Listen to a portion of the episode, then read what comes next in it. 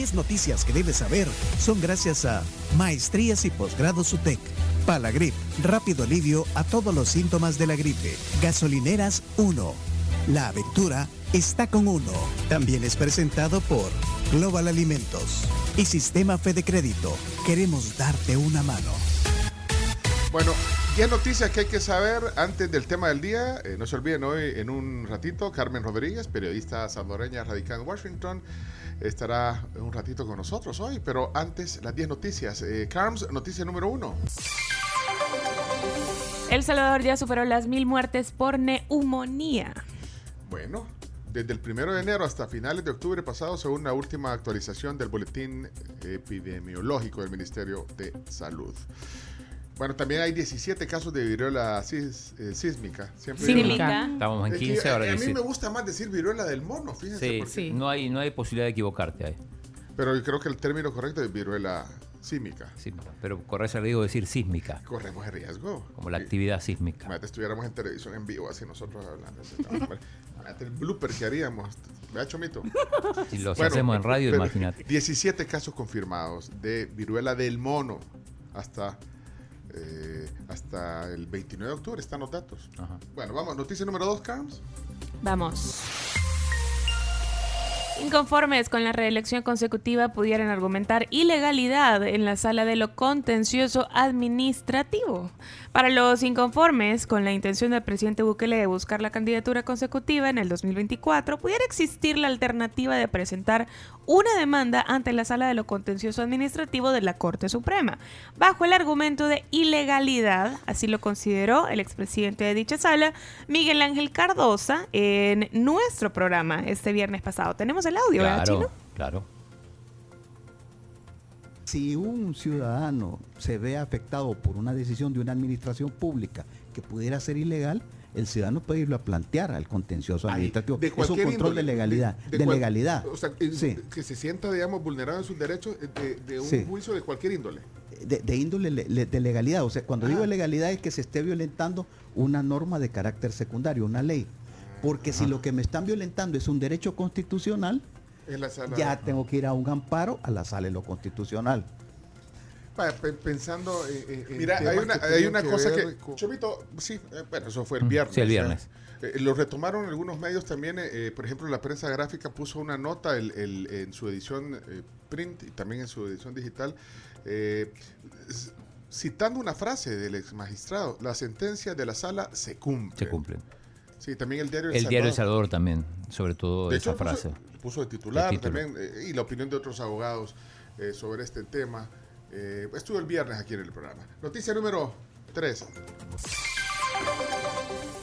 Denuncian captura arbitraria de menores en el Bajo Lempa. Esto las comunidades eclesiales del Bajo Lempa denunciaron a través de un comunicado difundido por FESPAD la detención de ocho jóvenes, todos menores de edad, efectuada por miembros de la Fuerza Armada de El Salvador. Las capturas se realizaron el 5 de noviembre, después de que los soldados habían realizado actos de hostigamiento a finales de octubre en esa zona del Bajo Lempa, según la comunidad eclesial, en una fiesta bailable y tras una obra de teatro. Fueron liberados después los, los Sí, estudiantes. fueron liberados los estudiantes. Pero sí fue muy comentado en, en redes sociales, sobre todo en Twitter.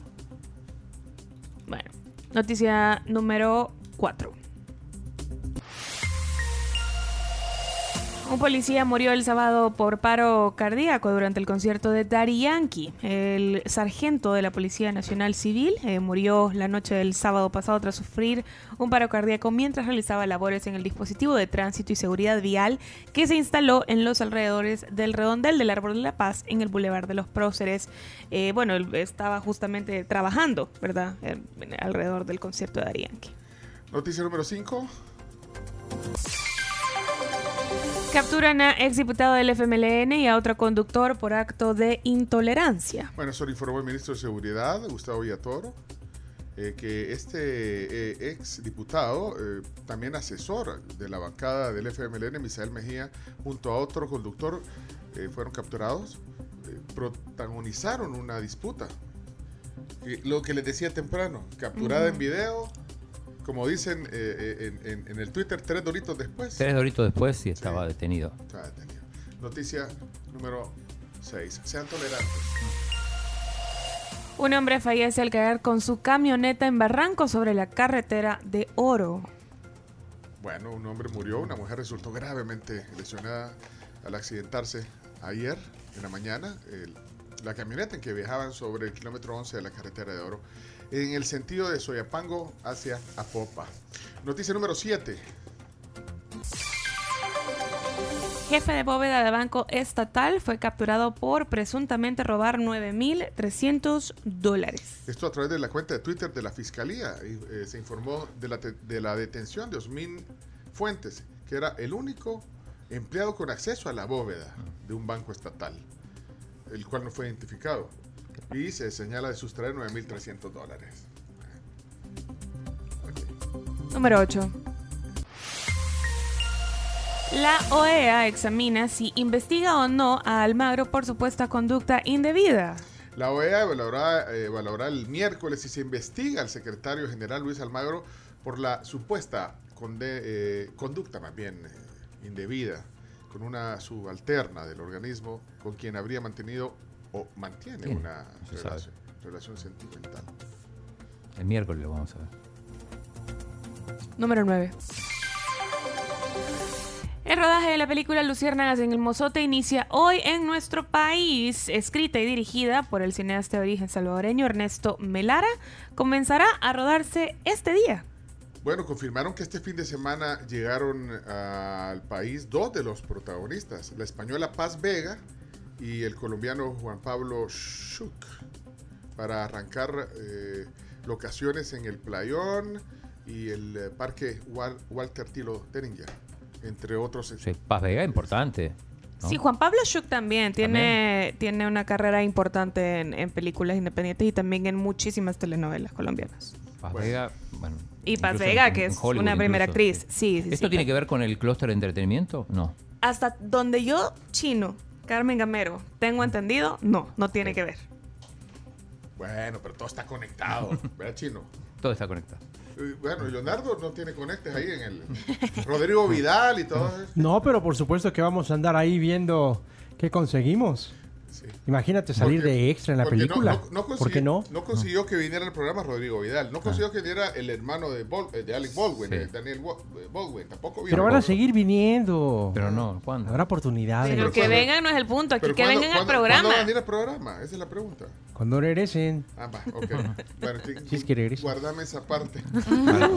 bueno, y cerramos ya las noticias con una nota del espectáculo nacional, local. Sí, Sí. Luciana Sandoval vuelve a casarse. La reconocida presentadora, pues, eh, se casó con Marden de León este pasado 5 de noviembre y, según lo pudimos ver, una super boda. Sí, Sí. eh, eh, Marden, basquetbolista, me dijiste. Sí, leí que había sido basquetbolista, es abogado, es todo lo que sé de él. Ah, pero es que yo pensé que lo conocía porque tú fuiste, eh, le diste cobertura al baloncesto algún tiempo. ¿no? Pero habrá sido mucho antes, pues. O quizás es de la NBA, ¿verdad? Es muy probable, ajá, quizás jugó allá en Europa, FIBA.